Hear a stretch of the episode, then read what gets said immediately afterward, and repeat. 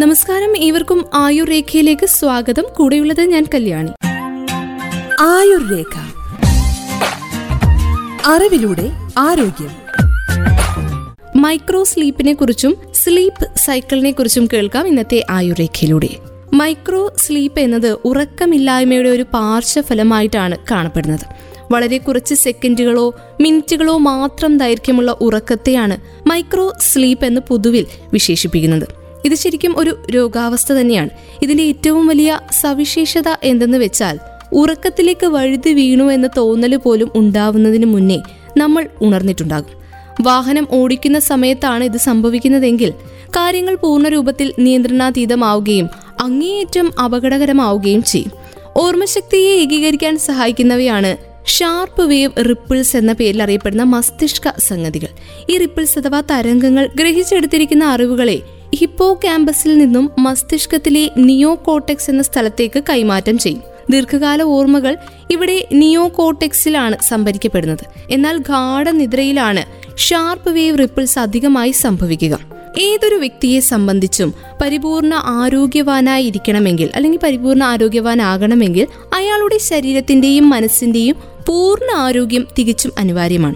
സ്വസ്ഥമായ ഉറക്കം അതിൽ ഏറ്റവും സുപ്രധാന പങ്ക് വഹിക്കുന്ന ഒന്ന് തന്നെ.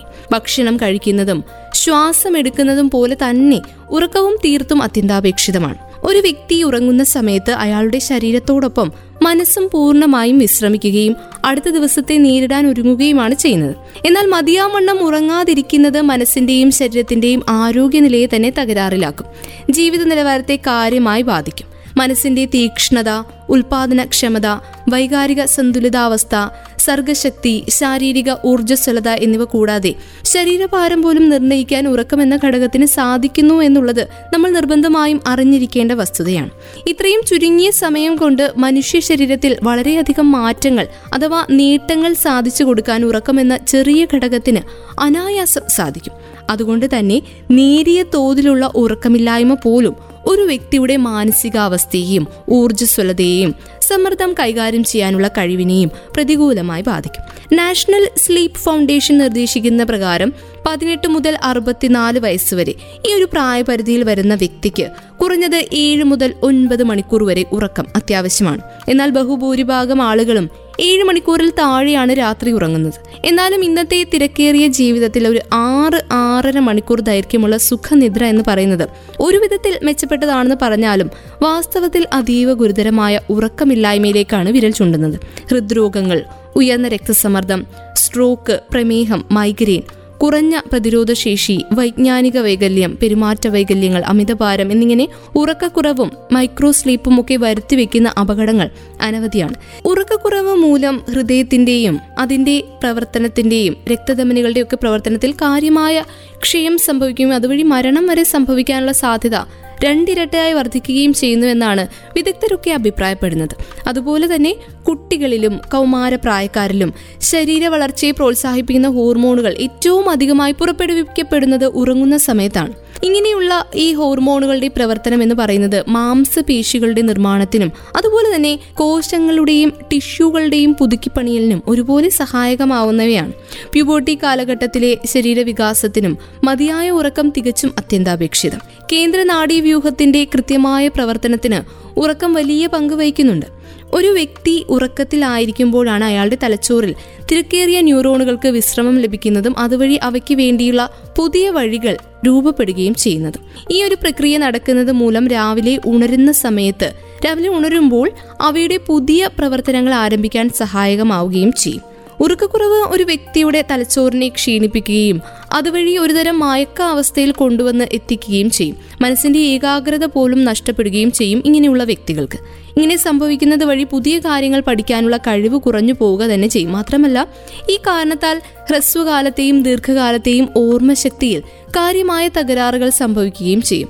ഉറക്കക്കുറവ് കാരണം ഒരു വ്യക്തിയിൽ വിവിധ തരത്തിലുള്ള മാറ്റങ്ങൾ സംഭവിക്കാറുണ്ട്. അനുദിന ജീവിതത്തിൽ അനുയോജ്യമാം വിധത്തിലുള്ള തീരുമാനങ്ങൾ എടുക്കാൻ കഴിയാതെ പോവുക. അതോടൊപ്പം തന്നെ സൃഷ്ടിപരമായ കഴിവുകളെയൊക്കെ മന്ദീഭവിപ്പിക്കുകയും ചെയ്യാനുള്ള കഴിവ് ഉറക്കക്കുറവിനുണ്ട്. ഇതൊരു അസുഖമായി തന്നെ പറയുന്നതും അതുകൊണ്ടാണ്. നമ്മുടെ വികാരങ്ങളിലും മാനസികാവസ്ഥയിലുമൊക്കെ കാര്യമായ മാറ്റങ്ങൾ വരുത്തും ഉറക്കക്കുറവ്. പെട്ടെന്ന് ദേഷ്യം വരുന്നതും ഇതിന്റെ ബഹിസ്വരണമാണ്. ഉറക്കക്കുറവ് കുറച്ചധിക കാലയളവിലേക്ക് തുടരുകയാണെങ്കിൽ തീർച്ചയായും വിഭ്രാന്തി മതിഭ്രമം ആവേശകരമായിട്ടുള്ള പെരുമാറ്റം വിഷാദ രോഗം ചിത്തഭ്രമം ആത്മഹത്യാ ചിന്തകൾ എന്നിവ ഉണ്ടാവുമെന്നതിൽ തെല്ലും സംശയം വേണ്ട. രോഗപ്രതിരോധത്തിന് സഹായകമാകുന്ന ആന്റിബോഡികളും അതുപോലെ തന്നെ രോഗപ്രതിരോധ വ്യൂഹം പുറപ്പെടുവിക്കുന്ന സൈറ്റോകൈനുകൾ ഇവയുടെയൊക്കെ ഉൽപാദനം സംഭവിക്കുന്നതും നമ്മൾ ഉറങ്ങുന്ന സമയത്താണ് നമ്മുടെ രോഗപ്രതിരോധ വ്യൂഹത്തിന് കൂടുതൽ ഊർജം പകർന്നു കൊടുത്ത് രോഗത്തെ ചെറുത്ത് തോൽപ്പിക്കാനായിട്ട് സൈറ്റോക്ലൈനുകൾ സഹായിക്കും. ദീർഘനാൾ നീണ്ടു നിൽക്കുന്ന ഉറക്കക്കുറവ് കൊണ്ട് നമ്മളിൽ പ്രമേഹം അതുപോലെ തന്നെ കാർഡിയോ വസ്കുലാർ രോഗങ്ങൾ ഉണ്ടാവാനുള്ള സാധ്യതയും ഏറെയാണ്. അതോടൊപ്പം തന്നെ മറ്റു രോഗങ്ങളിൽ നിന്നും കരകയറാനുള്ള സമയവും ഉറക്കക്കുറവ് കൂടുതലാക്കി വെക്കും അതോടൊപ്പം തന്നെ മറ്റു രോഗങ്ങളിൽ നിന്നും കരകയറാനുള്ള സമയവും കൂടുതലായി വരുന്നതും ഉറക്കക്കുറവ് മൂലമാണ്.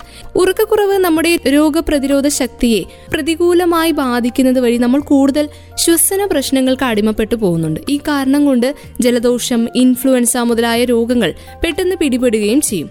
ഒബ്സ്ട്രക്റ്റീവ് സ്ലീപ്പ് അപ്നിയ പോലുള്ള ഉറക്ക തകരാറുകൾ അനുഭവിക്കുന്ന പുരുഷന്മാരിൽ ടെസ്റ്റോസ്റ്റിറോൺ എന്ന ഹോർമോണിന്റെ ഉൽപാദനം രാത്രികാലങ്ങളിൽ അസാധാരണമായി കുറഞ്ഞ തോതിലായിരിക്കും. നമ്മളിൽ അത്യധികം ബുദ്ധിമുട്ടുണ്ടാക്കുന്ന മറ്റൊരവസ്ഥയാണ് ശരീരത്തിന്റെ അമിതഭാരം. ഇതിന് പിറകിലും പ്രധാന കാരണമായി നിലകൊള്ളുന്നത് ഉറക്കക്കുറവാണ്. എങ്ങനെയെന്ന് വെച്ചാൽ ഉറക്കത്തിന്റെ അളവ് കുറയുന്ന സമയത്ത് ശരീരത്തിലെ സ്ട്രെസ് ഹോർമോൺ ആയിട്ടുള്ള കോർട്ടിസോളിന്റെ ഉൽപാദന അളവ് കൂടുകയും അതുമൂലം ലെപ്റ്റിൻ എന്ന ഹോർമോൺ ഉൽപ്പാദിക്കപ്പെടുന്നത് കുറയുകയും ചെയ്യും. ഈ കാരണം കൊണ്ട് ഗ്രലിൻ എന്ന ബയോ കെമിക്കലിന്റെ അളവ് കൂടും. ഗ്രലിൻ വിശപ്പിനെ ഉത്തേജിപ്പിക്കുകയും അതുവഴി നമ്മൾ അധികമായി ഭക്ഷണം കഴിക്കാൻ തുടങ്ങുകയും ചെയ്യും.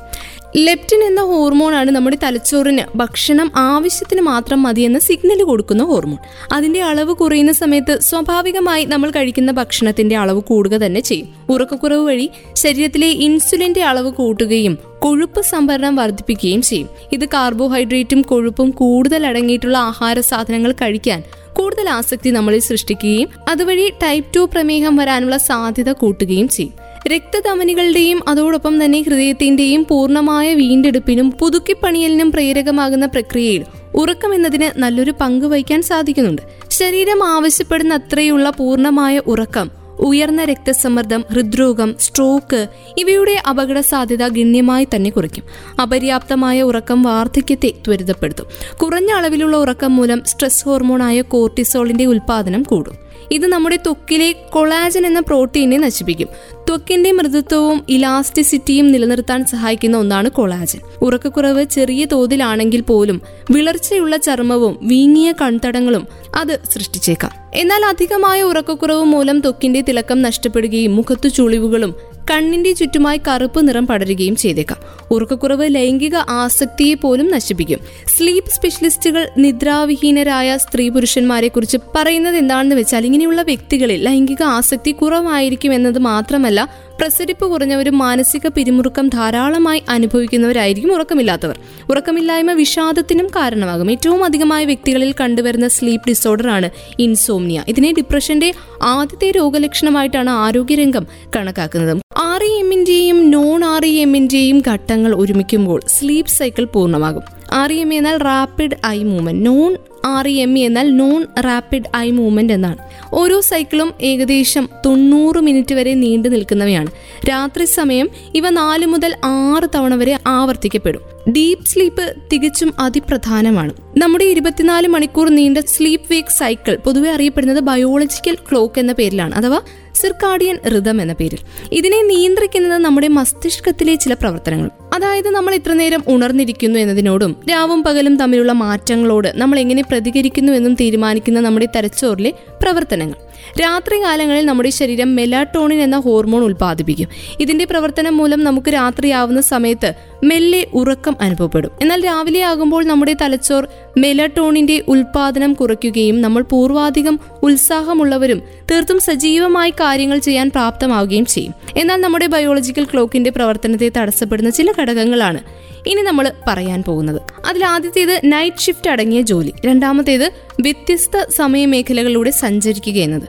മൂന്നാമത്തേത് ക്രമരഹിതമായ ഉറക്ക രീതികൾ ഈ പറഞ്ഞ ഘടകങ്ങൾ നമ്മളെ തീർത്തും അസ്വസ്ഥരും പരിഭ്രാന്തരും തികച്ചും ആശയക്കുഴപ്പം അനുഭവിക്കുന്നവരുമാക്കി തീർക്കും. അത് മാത്രമല്ല അനവസരങ്ങളിൽ നിദ്രാലസരമാക്കി തീർക്കും T V mobile phone laptop ഇവയിൽ നിന്നും പുറത്തു വരുന്ന കൃത്രിമ വെളിച്ചം മെലാട്ടോണിന്റെ ഉൽപാദനത്തെ കുറയ്ക്കുകയും നമ്മളെ ഉറക്കമില്ലായ്മയിലേക്ക് അതുവഴി എത്തിക്കുകയും ചെയ്യും. കൃത്യമായൊരു സ്ലീപ്പ് ഷെഡ്യൂൾ നിർബന്ധമാക്കേണ്ടത് അത്യാവശ്യമാണ്. അമിതമായി ഭക്ഷണം കഴിച്ചോ അല്ലെങ്കിൽ ഒട്ടും തന്നെ ഭക്ഷണം കഴിക്കാതെയോ ഒരിക്കലും ഉറങ്ങാൻ പോകാതിരിക്കുക. ഉറങ്ങുന്നതിന് തൊട്ടു മുൻപ് മദ്യം നിക്കോട്ടിൻ കഫീൻ അടങ്ങിയിട്ടുള്ള പാനീയങ്ങൾ കഴിക്കുന്നത് കഴിവതും ഒഴിവാക്കുക. മാത്രമല്ല ആവശ്യത്തിന് മാത്രം വെള്ളം കുടിക്കാൻ ശ്രദ്ധിക്കുക.